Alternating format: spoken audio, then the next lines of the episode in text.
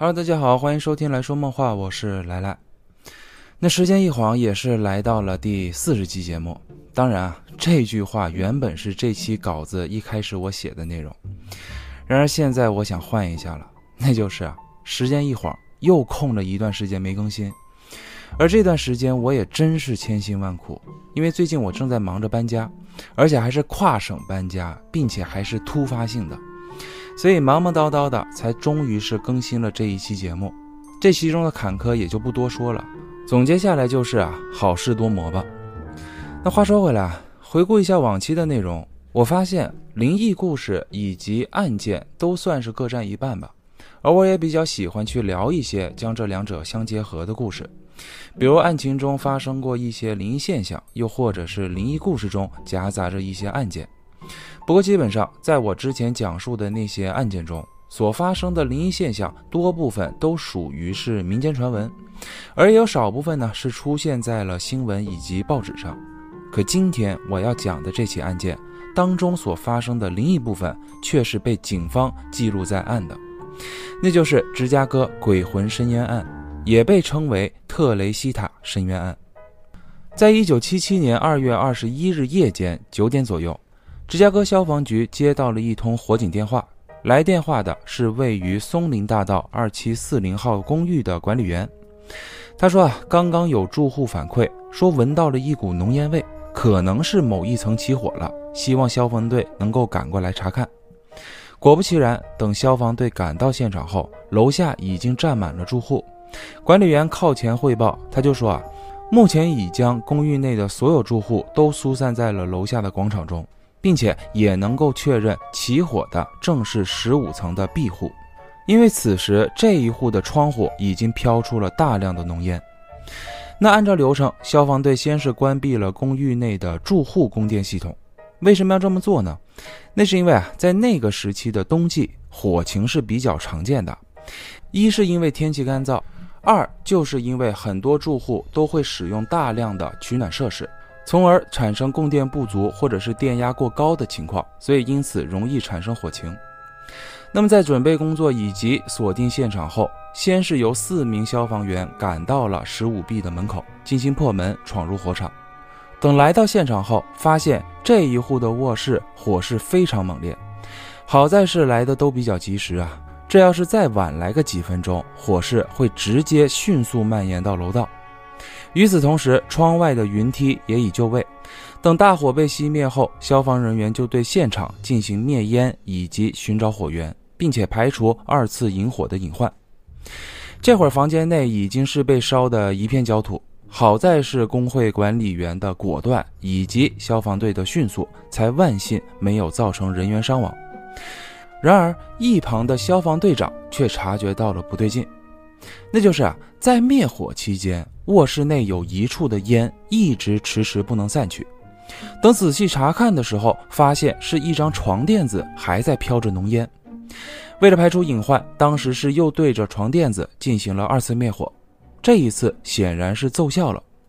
可就在浓烟快散去的时候，在场的消防人员都发现了不对劲。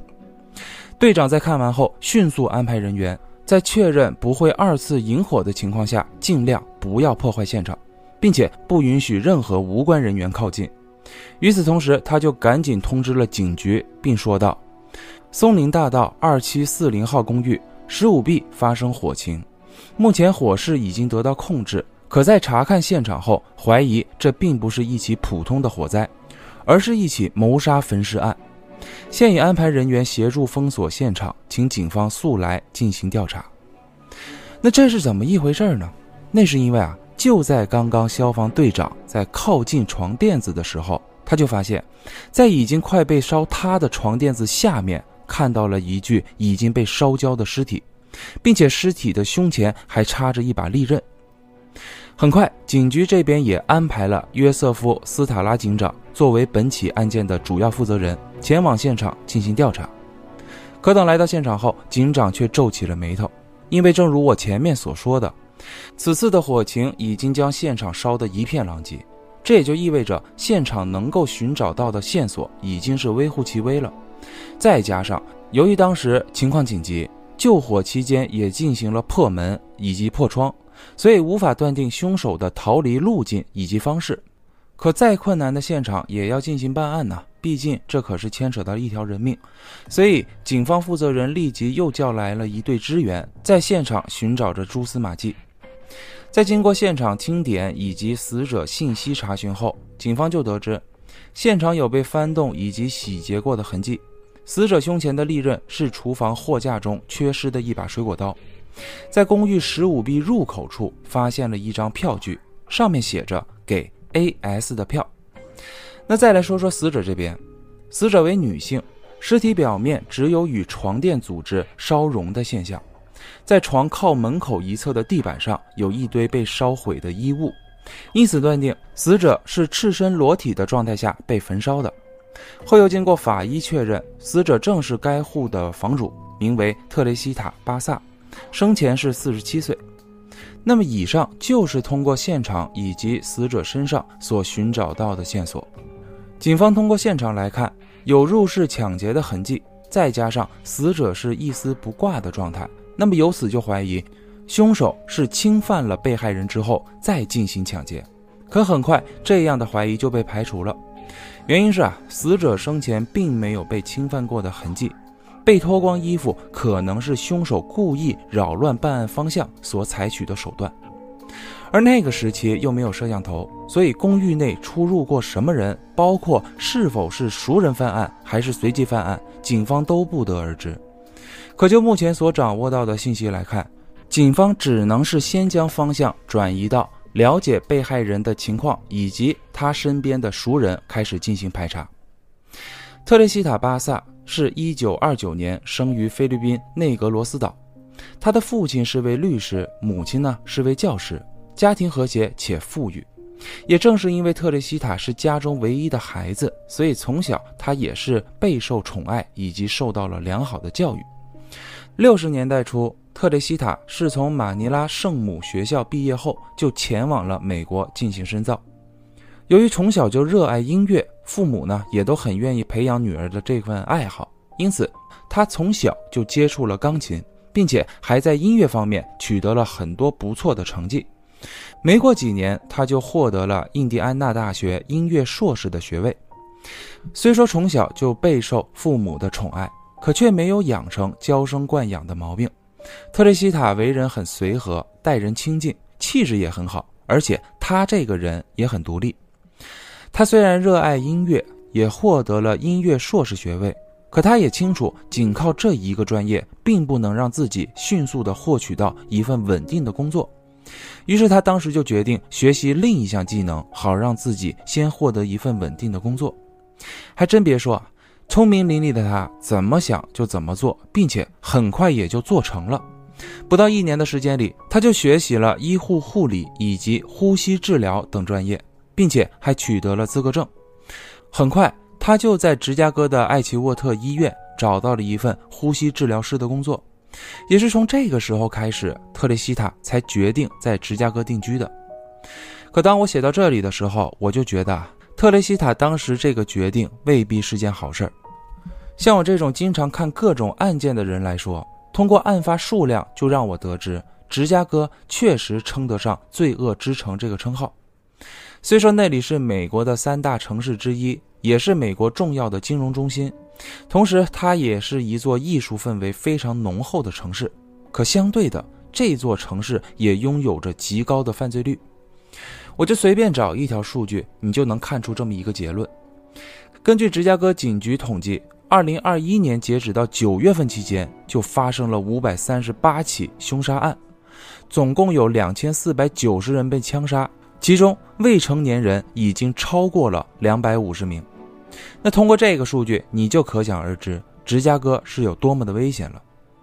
那话说回来。警方在了解特雷西塔的背景后，就开始走访他身边的同事以及朋友，得知特雷西塔平时工作认真负责，为人善良，没有什么不良嗜好，也没有与人有过结怨，更加不存在混乱的男女关系。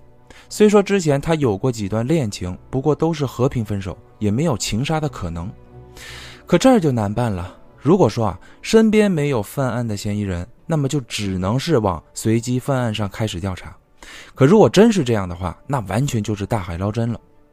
就在这时，警方在特雷西塔生前的电话记录中就找到了最后一次的通话记录，而且正好就是案发当天，也就是一九七七年二月二十一号晚上七点半左右，而且还是播出的。这完全就是办案途中的救命稻草呀！可当警方拨通对方的号码后，才得知这就是一通普通的聊天电话。对方是特雷西塔的好友，名为鲁斯勒布。他说啊，当天特雷西塔打电话过来，两个人一直就是在闲聊的状态，聊着工作，聊着生活，整体通话时间也就不到三十分钟。就在两个人当时还聊得津津有味的时候，特雷西塔他就说啊，鲁斯，咱俩先聊到这儿吧，我今天约了朋友来家里做客，这会儿应该快到了吧，我先去准备一下。那当时他好友这么一听，也是没多想，也没多问，就说啊，那好吧，你去忙吧。说完也就挂了电话。可他万万没有想到，这是他与特雷西塔最后的一次电话了。那等警方在得知这一线索后，首先是已经排除了随机犯案的可能，而当时特蕾西塔请的那位朋友很可能就是凶手。可关于这个朋友，都没有人知道他到底是谁。警方在能够寻找到的熟人当中，也没有人提到过说这一天有被特蕾西塔邀请过来做客的人。并且这些熟人都各自有不在场的证明，那这就难办了。好不容易得到的有用线索，可就目前这个情况来看，线索还是断了。可这也没办法，这会儿警方啊，只能是先对整栋公寓的各个住户进行排查。然而两周过去后，还是没有任何头绪，整栋公寓的所有住户也都被查了个遍，可都没有任何发现。与此同时，特雷西塔的遗体也被家人运回到了家乡进行下葬。那案件一时间就彻底陷入到了沼泽。然而，就在大家都以为这已经是一起无头悬案的时候，谁都没有想到，就在半年后，这起案件会以一种灵异的形式而开展下去。就在1977年8月期间，负责该案件的警长约瑟夫，他在自己的办公桌上发现了一张便条。上面写道：“约瑟夫警长，艾文斯顿警局早上来电话找您，请您看到后速回电。”此时，约瑟夫也是想都没想就回电过去，便询问有什么事儿。那这里也简单介绍一下，这个艾文斯顿警局是位于芝加哥以北的位置，两边警局距离都很近，并且也经常一起联合办案，所以关系都非常好。那等电话拨通后，对方就向约瑟夫警长提供了一条非常有用的线索。对方就说，昨天他们警局接到报案，报案人是位于芝加哥富兰克林大道社区医院的外科助理医生乔斯。他报案说自己有关于特雷西塔案件的线索。我们在接到报案后，就回想起，这不正好就是你们近期遇到的那起谋杀焚尸案吗？所以就打电话过来和您说一声。之后他还补了一句，他就说啊，警长，你要是感兴趣的话，可以去联系一下这位乔斯医生，我把他的电话也告诉你，你记一下。那等电话挂断后，约瑟夫却感觉到了有些奇怪。可为什么会说奇怪呢？原本是好事儿啊，已经过去半年没有进展了，突然来了这么一条线索，肯定是要死死抓住呀。确实，约瑟夫在得知这一消息后，自然也是很兴奋。可同时，他也很在意刚刚在电话里对方警员和自己谈话的语气是什么样的呢？我来模仿一下。对方说：“约瑟夫警长，我们这边接到一则报案，报案人说他有一些关于特雷西塔案件的线索。我这边一听，这不正好就是你们那边一直没有告破的谋杀焚尸案吗？我就想着赶紧和您说一声。”警长说：“啊，是吗？那太好了。”对方有说是什么线索吗？呃，说倒是说了，不过我确实没太听懂。我觉得还是您去问一下比较好。如果您感兴趣的话，办案收集线索还分什么感兴趣不感兴趣？我肯定是愿意了解的。再说了，对方说什么了，你还能没听懂？报案人是有说话障碍吗？呃，不是，不是，不是你想的那样。报案人是位于芝加哥弗兰克大道社区医院的外科助理医生，名为乔斯·蔡，人很有礼貌，说话也很清晰。我说的没听明白，是关于他和我说的内容。哎呀，总之啊，你有时间的话，你就自己去问问吧。我把他的电话告诉你，你记一下。所以，因此警长就觉得，怎么对方警员的语气还神神秘秘的？报案人到底是说了什么？不过也没有多想，这好不容易来的线索肯定不能错过，于是就赶紧联系了那位报案人。等接通电话后，乔斯医生确实挺有礼貌的，也很友好。他就说啊，呃，是的，我这边有关于特蕾西塔命案的线索，不过可能在电话里说不太清楚。希望警长，您要是方便的话，可以直接来我家里，咱们面谈吗？警长这么一听，那自然是好呀，毕竟见面谈能更详细一些。于是就把时间约到了下午的两点钟。可让约瑟夫警长怎么都想不到的是，这次的会面完全就将他以往的认知彻底给打乱了。很快来到了约定的时间，这时期乔斯医生已经在家里等候多时了。两人在见面后又是好一顿的寒暄交谈，反正是从天气聊到了工作，又从工作呢聊到了爱好，就差血型、星座没聊了，可就是一句正话都没有。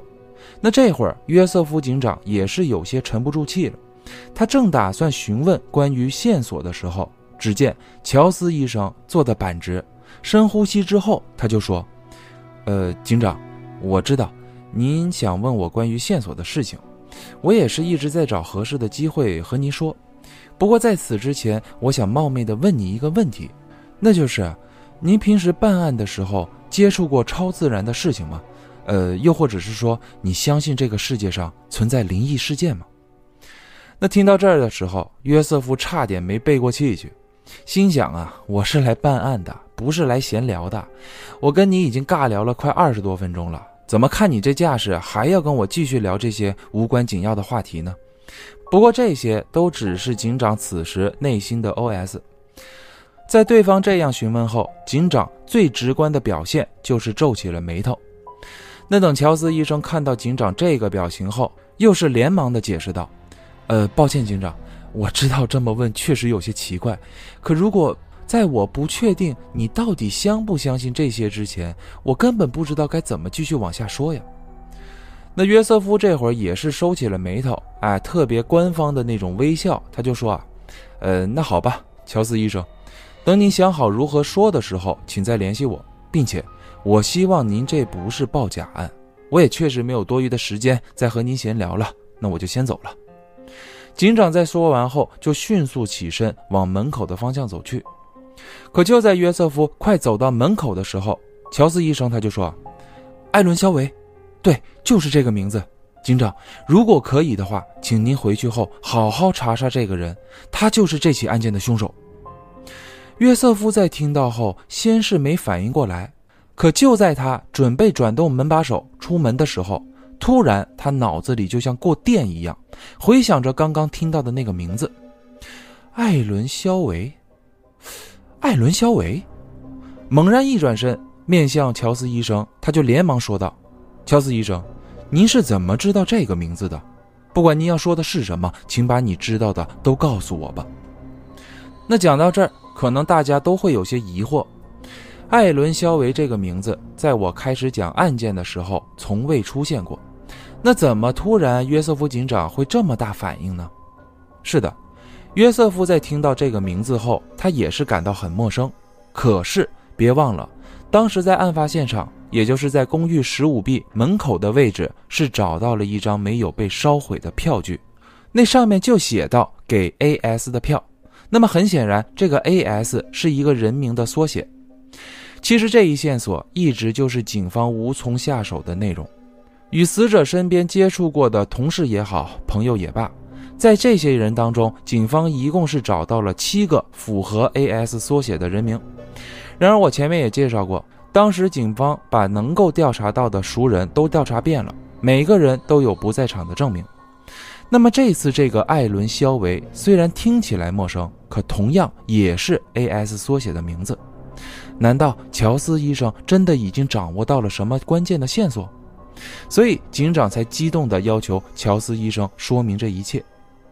于是乔斯医生就说：“啊，呃，是这样，就在特雷西塔命案发生的两个月后，呃，也就是四月期间那会儿，我的爱人雷米就一直在被同一个噩梦反复的摧残着。我爱人和我说，他总会梦到在一个特别黑暗的环境中，突然看到一个身穿白色连衣裙的女人，在死死地盯着前方。而在梦中，那个女人盯着的前方正站着一个手持坚刃的男人。可在梦里，那个男人的脸一直都是模糊的，根本没有画面。可梦里那个女人，我爱人能清楚地分辨出那就是特蕾西塔。那这会儿警长他就问。你爱人是认识死者吗？跟死者是什么关系？朋友？之后，乔斯医生他就说：“我爱人也是在芝加哥的艾奇沃特医院工作，他们之间的关系算是同事。不过平时我爱人与他并没有什么交集，所以谈不上是朋友。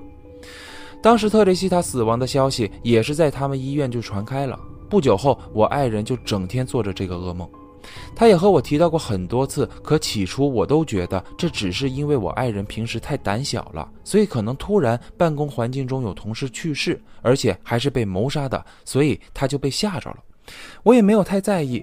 可又过了一段时间，我就发现我爱人的精神状态越来越差，失眠也越来越严重，还经常喃喃自语，而且我总感觉他的样貌好像还发生了一些变化，可具体是哪里变化了，我也说不清楚。我也多次带他去看精神科，可就是查不出到底是什么原因。医院也认为我爱人是因为长期睡眠不足才导致的精神衰弱，于是也就只开了一些安眠药，并叮嘱我尽可能的让我爱人多补充睡眠，先观察一段时间。可我爱人他就是不肯吃，他说他不敢睡觉，因为只要一闭上眼睛就能在梦里看到那个画面，再往后我爱人就已经无法工作了。我也是请了长假，在家里陪着他。我不敢让他一个人待在家里。可就在不久前，有一天，我带着雷米在院子里晒太阳，心想着只要多接触阳光，对精神恢复总会有帮助。可结果还真是奏效。雷米当时在椅子上没一会儿的功夫，就踏踏实实的睡着了。我当时也是很兴奋，因为这已经过去了四个多月，我是第一次看到雷米他能够这么安稳踏实的睡着。可突然，我就发现我错了。雷米睡了没一会儿，竟然开始闭着眼睛说了很多奇怪的话。我原本以为那只是他的梦话，可再仔细一听，我就感觉他好像是要和我对话。可我真的是一点都听不清楚他到底是要说着什么，一直都是支支吾吾的。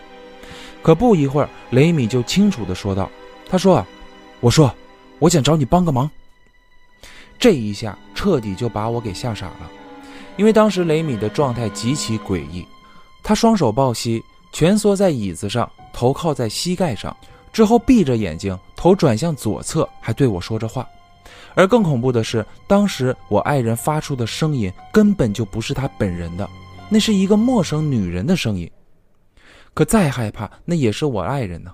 我当时鼓起勇气，尽量一直在克制心中的恐惧，之后我就问他。你不是雷米，你是谁？此时对方就说：“我是特蕾西塔，就是前段时间你妻子医院里死去的那名同事。我来是要告诉你，案发当晚我请朋友来家里修理电视机，可当时我怎么都没有想到，他居然为了我家里的钱，狠心的把我给杀害了。我希望你能帮我把这件事情告诉警方，将那个恶人绳之于法。”说完这句话后，雷米的头就倒向了一侧，紧接着就突然惊醒了。这会儿乔斯也是不知道该怎么办了，他就把刚刚发生的那一切都告诉了妻子。然而妻子却说自己什么都不记得，原本还以为坐在椅子上，之后就感觉有人一直在推他，于是他就一直在反抗。之后他还感觉都快从椅子上摔下去的时候，才惊醒过来。那夫妻俩这会儿也是一脸的迷茫。尤其是妻子雷米，他好像更加虚弱了。于是乔斯也是赶紧把妻子送回房间休息。可这会儿雷米也不知道怎么了，就一直说自己好累，好想睡觉。他当时还说自己已经顾不上害怕或不害怕了，再不睡觉，感觉自己真的扛不住了。结果没一会儿他就睡着了。那这会儿坐在一旁的乔斯一直就在回想着刚刚发生的那一切。他原本是想着赶紧去报警的，可又一想，这个警自己到底该怎么报？首先，自己根本就没有证据，再加上虽说是知道了案件发生的过程，可是却不知道凶手的特征以及名字，什么都没有，怎么去和警方说明呢？总不能说是因为妻子被幽灵附体了之后就知道了案发经过吧？妻子到底是真的被附体了，还是说已经出现了严重的梦游现象，又或者是精神问题？这都不得而知。所以此时乔斯医生就打算再观察观察。然而就在五天后傍晚期间，他又是和妻子在院子里休息的时候，还是在那张椅子上，妻子就突然又睡过去了，而且姿势还和上回一模一样。这会儿乔斯虽说还是很害怕，不过这样的场景已经经历过一次，所以他并没有很慌张，他也不敢去突然叫醒妻子，于是就一直看着妻子的嘴，好像是在等着那个鬼魂再来说些什么。不出所料，这一次又是那个女人的声音，可这一次这个女人的声音却还带着些愤怒，直接上来就以质问的语气就说：“为什么这么长时间过去了，你还没有去报警？”可这会儿，乔斯就像提前想好了一样，连忙就解释道：“你上次和我说的内容都太过于简略了。案发当天具体发生了什么？你是突然就被杀害的，还是说你们有过争执？我都不得而知。而且你说的那个凶手是为了你的钱财，那他到底都拿了些什么？包括凶手的样貌特征、名字，你都没有告诉我。那你说你要我怎么帮你？”就算我去报了警，等警方询问我的时候，也是一问三不知，那警方肯定也不会相信我说的话呀。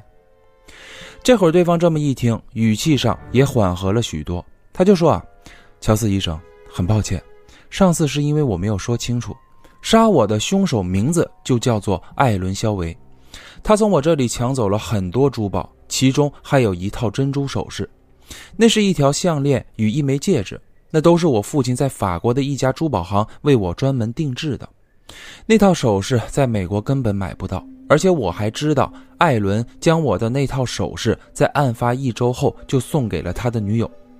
我身边有四个朋友都认得我那些首饰，我把他们的联系方式也告诉你，请一定要记下来，之后提供给警方。另外，我当时是被他从背后砸晕的，等我醒过来的时候，我就发现他已经在翻我的东西了。可当我起身后，那个艾伦就冲到厨房，拿了一把刀，直接就刺中了我，将我杀害。还有，我当时还在客厅留了一张票据，上面写的 A.S. 就是那个艾伦·肖维的缩写。我请他来帮我修电视，原本是打算付给他报酬的，所以才写了那么一张票据。我真没有想到，我原本是想帮他的，可他却反过来把我给杀了。那等说完这些后。妻子雷米就又像上次那样，身子倒向了一侧，可这一次要比上一次时间还要更长一些，一直是摔到了地上后，他才惊醒的。而此时一旁的乔斯也都是听愣神了，才没来得及去扶雷米。在之后，乔斯医生就赶紧报了警，可当时在电话里，即使是说了这些内容，也还是被当成了恶作剧，所以他也就没有再往下细说。只是留了自己的联系方式，希望该案件的负责人能够联系自己。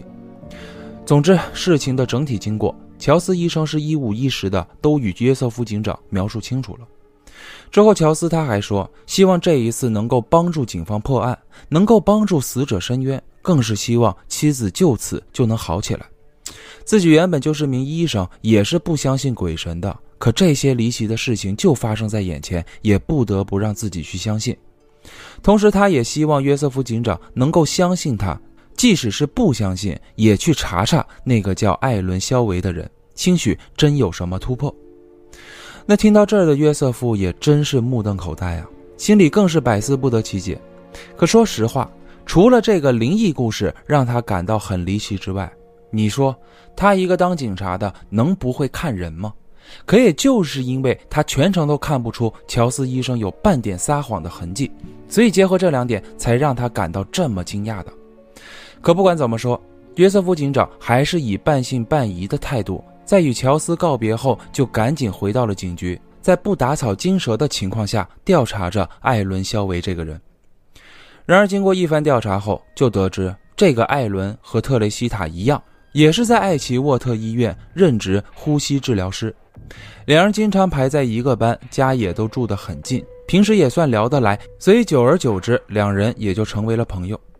不仅如此，在特蕾西塔得知艾伦在经济上并不富裕的时候，他还总是借着以让艾伦帮忙修理家电或维修家具等请求，借此来付给他一些报酬。而这些报酬实际上已经远比要直接拿去维修店或者是请维修工要多得多了。简而言之，那就是特雷西塔总是侧面的来帮助艾伦经济上的不足。那通过这方面也确实能感受到特雷西塔这个人是非常善良的。那等约瑟夫查到这一层关系后，这也和乔斯医生提到的修理电视对得上，于是就根据这一点，也算是有点赌的成分吧。就在八月十一号这天上午，警长就敲响了艾伦·肖维家的房门，并说明来意，想要进行询问。注意，这里只是询问，因为这会儿警长并没有什么实质性的证据，所以还不能将对方以嫌疑人的身份进行审讯。可艾伦却表现得十分配合，并且还愿意与警长前往警局。这么配合的举动，就让警长有些自我怀疑了。他有想过，是不是真的就找错了嫌疑人？毕竟乔斯医生口中的那个灵异事件，归根到底还只能算是个故事。可等警长把艾伦真的带到警局后，他就看到，在艾伦的脸上就浮现出那种做贼心虚的神情了。观察到这一变化的时候，警长也是没废话，借此时机就赶紧询问道：“艾伦·肖维先生，您去过特雷西塔的家里吗？”“呃，去过。我之前都会去他家里帮他搬东西，或者是修理电器。”“您和被害人是什么关系？”“我们是同事，也算是朋友吧。”“那你在案发当天有去过死者家里吗？”“嗯，没有。我那天早早就回家了，之后我就睡着了。”“睡着了？”可我们接到举报，有人说那天看到你去过死者家里去维修电视啊。听到这儿的时候，艾伦的眼睛都快瞪出来了。他连忙就说：“啊，是我，我确实案发当天去过他家里，可那只是一小会儿。当时我去他家修理电视，完之后忘记带工具了，于是也就离开了。我俩当时还约定好了下一次去修理电视的时间。唉，我真是后悔。”我当时要是再多待一会儿，兴许就能阻止这样的惨剧发生。还有，警长，我刚刚的隐瞒啊，也只是因为我怕说了案发当天我自己还去过他家，再给我自己惹上麻烦。惹上麻烦？那你谎报难道就不是在给自己惹麻烦了吗？说，你当时是几点到的公寓？呃，我不记得了，真的，警长，我真的就只是去了一小会儿，前后也就不到五分钟，我就离开了。那听到这样的答复后，约瑟夫警长就有了十足的把握，因为这样的人他见得太多了，这种睁眼说瞎话的神情与语气都让他再熟悉不过，所以这会儿警长也不再对艾伦进行其他询问，目前能够确认艾伦在案发当天去过现场就足够了，这也和乔斯医生说的是一致的。那么这都一样了，会不会就连那套被盗的珍珠首饰也对得上呢？当时乔斯医生不是说艾伦在行凶后的一周内就将那套首饰送给了自己的女友吗？那想到这儿的时候，警长打算继续抱着试一试的态度，先是安排警员将艾伦·肖维继续留在警局问话，之后他就连忙找来助手，与自己一块去找艾伦·肖维的女友杨卡·卡姆鲁克进行问话。那女友那边目前还不知道自己男友艾伦牵扯上了命案。当警方询问他艾伦近期是否有送给他一些贵重的物品时，女友杨卡想都没想就说：“有啊有啊，二月底那会儿，艾伦就送了我一套珍珠首饰。他还和我说他是专门找朋友去国外给我定制的，说在美国根本就买不到。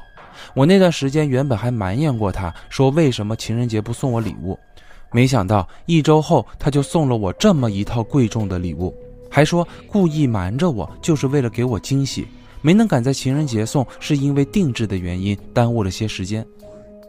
那有了这句话就妥了，这完全属于自爆啊！警长也是趁热打铁，就赶紧联系了认识特蕾西塔这套珍珠首饰的那四名朋友前来进行辨认。然而不出所料，这套首饰正是特蕾西塔本人的。与此同时，警长又带着人再次赶往了艾伦的住所，结果就搜查出大量的金银首饰。后又经过特雷西塔家人的辨认，确认这些首饰都是特雷西塔与他母亲的物品。这一下子人赃并获，警长直接带着证物再次回到警局，在审讯室里，警长将掌握到的所有案发细节以及过程都摆在了艾伦面前。此时，艾伦·肖维已经是哑口无言、瞠目结舌，他根本就想不通警方到底是如何掌握到这些信息的，就连自己当时是怎么行凶的都能说得出来。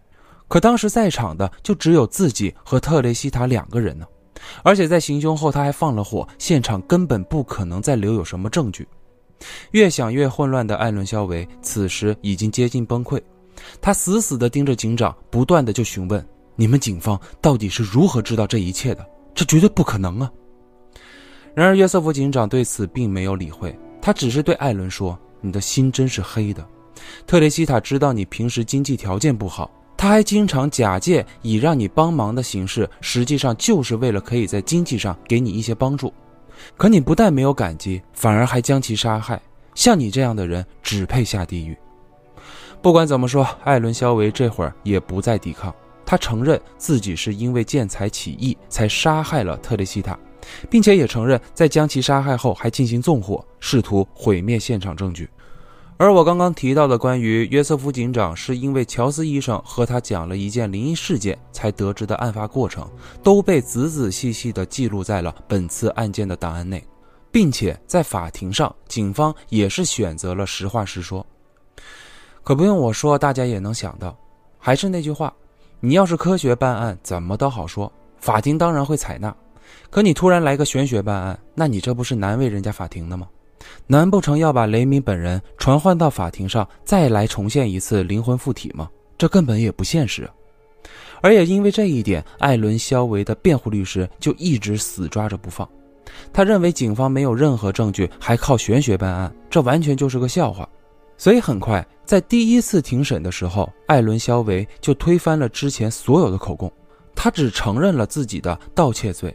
至于特蕾西塔的死，根本就与自己无关，更加没有放火。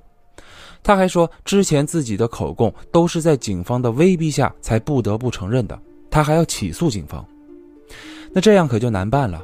我上面也提到过，虽说那些首饰是找到了，还有一部分是在艾伦家中被发现的。这个罪名他肯定是摆脱不了，可关于他是如何行凶纵火的，约瑟夫警长都是通过灵魂附体的故事中听来的，并没有实质性的证据，现场也早已被烧毁。如果一开始艾伦亲口认罪，那还好说，可这一下子却又翻供了，警方也确实是措手不及。然而，艾伦的辩护律师还说。关于案件中提到的那个雷米，实际上他和被告人艾伦两人之前就产生过结怨。由于他们都是在同一家医院工作，艾伦之前发现雷米工作上有疏忽，于是就把他给举报了。因此，雷米也遭到了医院的惩罚，甚至还差点丢掉了工作。所以就因此怀恨在心，才和丈夫联合起来，说是被灵魂附体了，来陷害艾伦·肖维。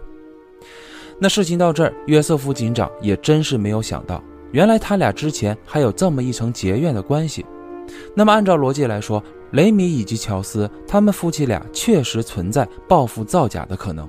一时间，一审的导向也就变了，原本是纵火谋杀一起判的，可这么一来，只是判了个入室盗窃罪。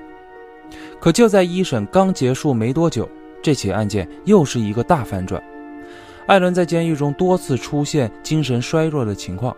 突然有一天，他就像发疯了一样，在牢里面大喊，说自己有罪，自己认罪，并且还要赶紧与约瑟夫警长见面，说要交代实情。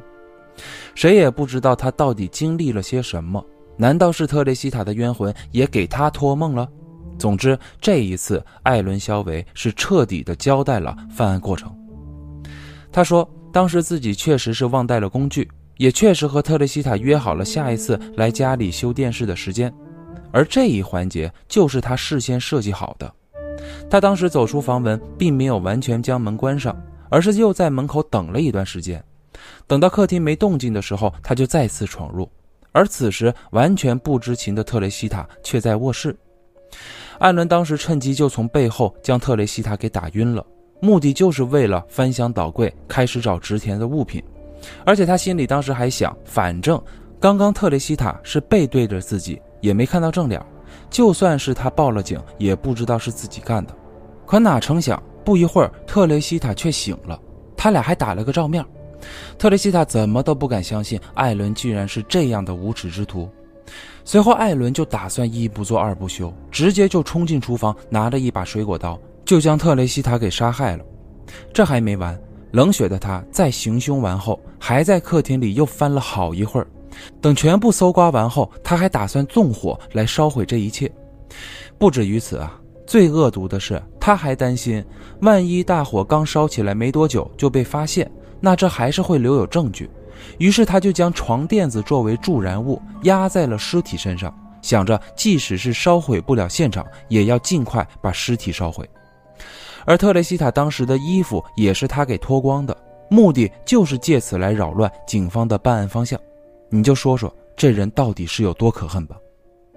然而更加可恨的还在后面，就在1979年2月份，经过了长达一年的仔细调查后。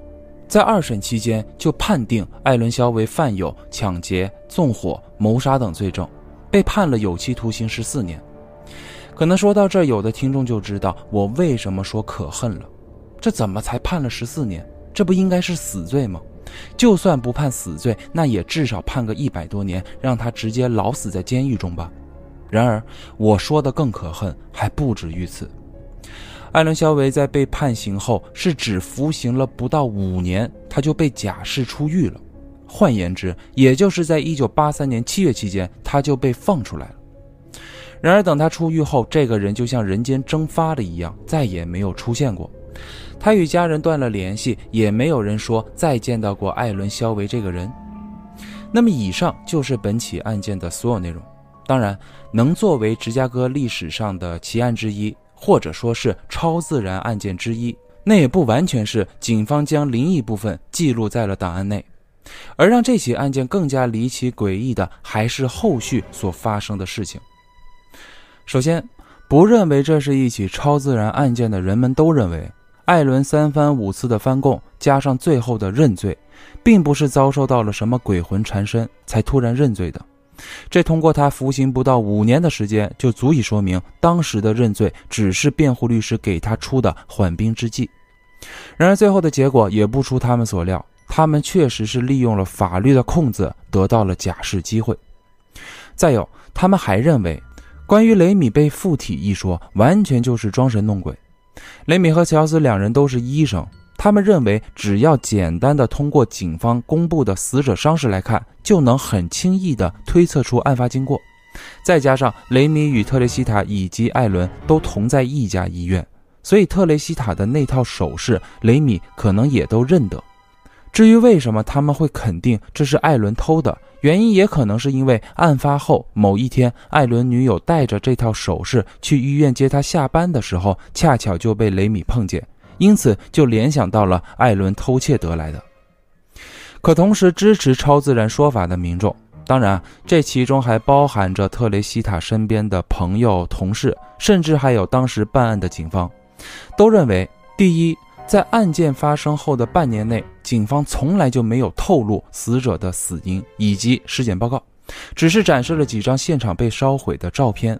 因此，雷米夫妇根本不可能通过电视新闻就推测出案发经过，甚至是丝毫不差的案发经过。第二，关于雷米被附体的真实性，还被当地的一家报社记者所见证过。那是在一审期间，媒体就得知雷米因为被鬼魂附体，然后说出了案发经过的离奇遭遇，对此也非常感兴趣，于是就找到了这对夫妻，打算进行采访。可当时还没开始的时候，这名记者就刚好遇到了雷米被附体，而且雷米的口音也完全变了，那是一种带有浓厚西班牙口音的英语。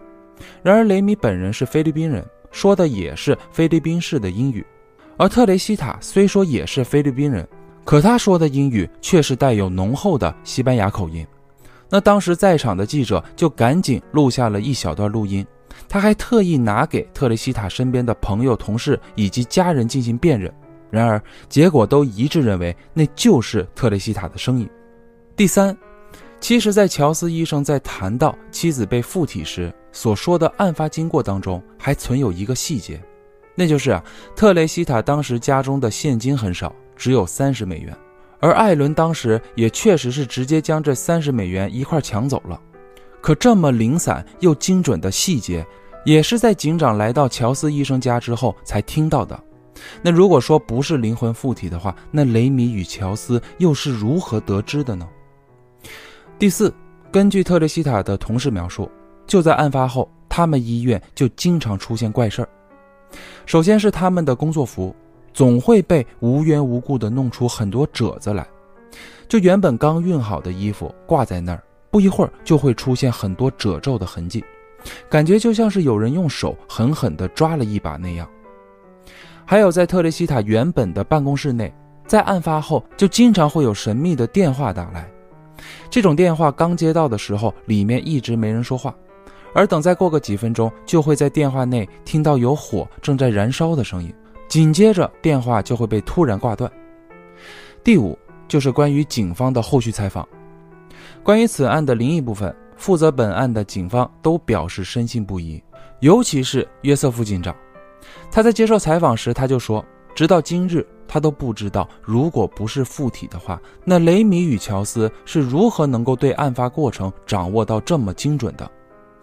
一审过后那段时间，他也针对雷米与乔斯进行过调查，而最终关于他们说的去医院看精神科，包括乔斯医生又请了长假，都被证实是真的。而在经过医院的了解，就发现雷米与特蕾西塔两个人确实没有什么交集。虽说他们都在同一家医院，不过平时排班都不在一块儿，所以经常不见面，也没有人说看到过两人私下有过接触。那案发当天，雷米与乔斯也都各自在自己的医院值班，并且也都有时间证人。那这起案件在我看来，我就觉得其实凸显的并不是灵异的部分。而是不管凶手认为自己做的多么天衣无缝，我相信在大部分案件中总会有水落石出的那一天。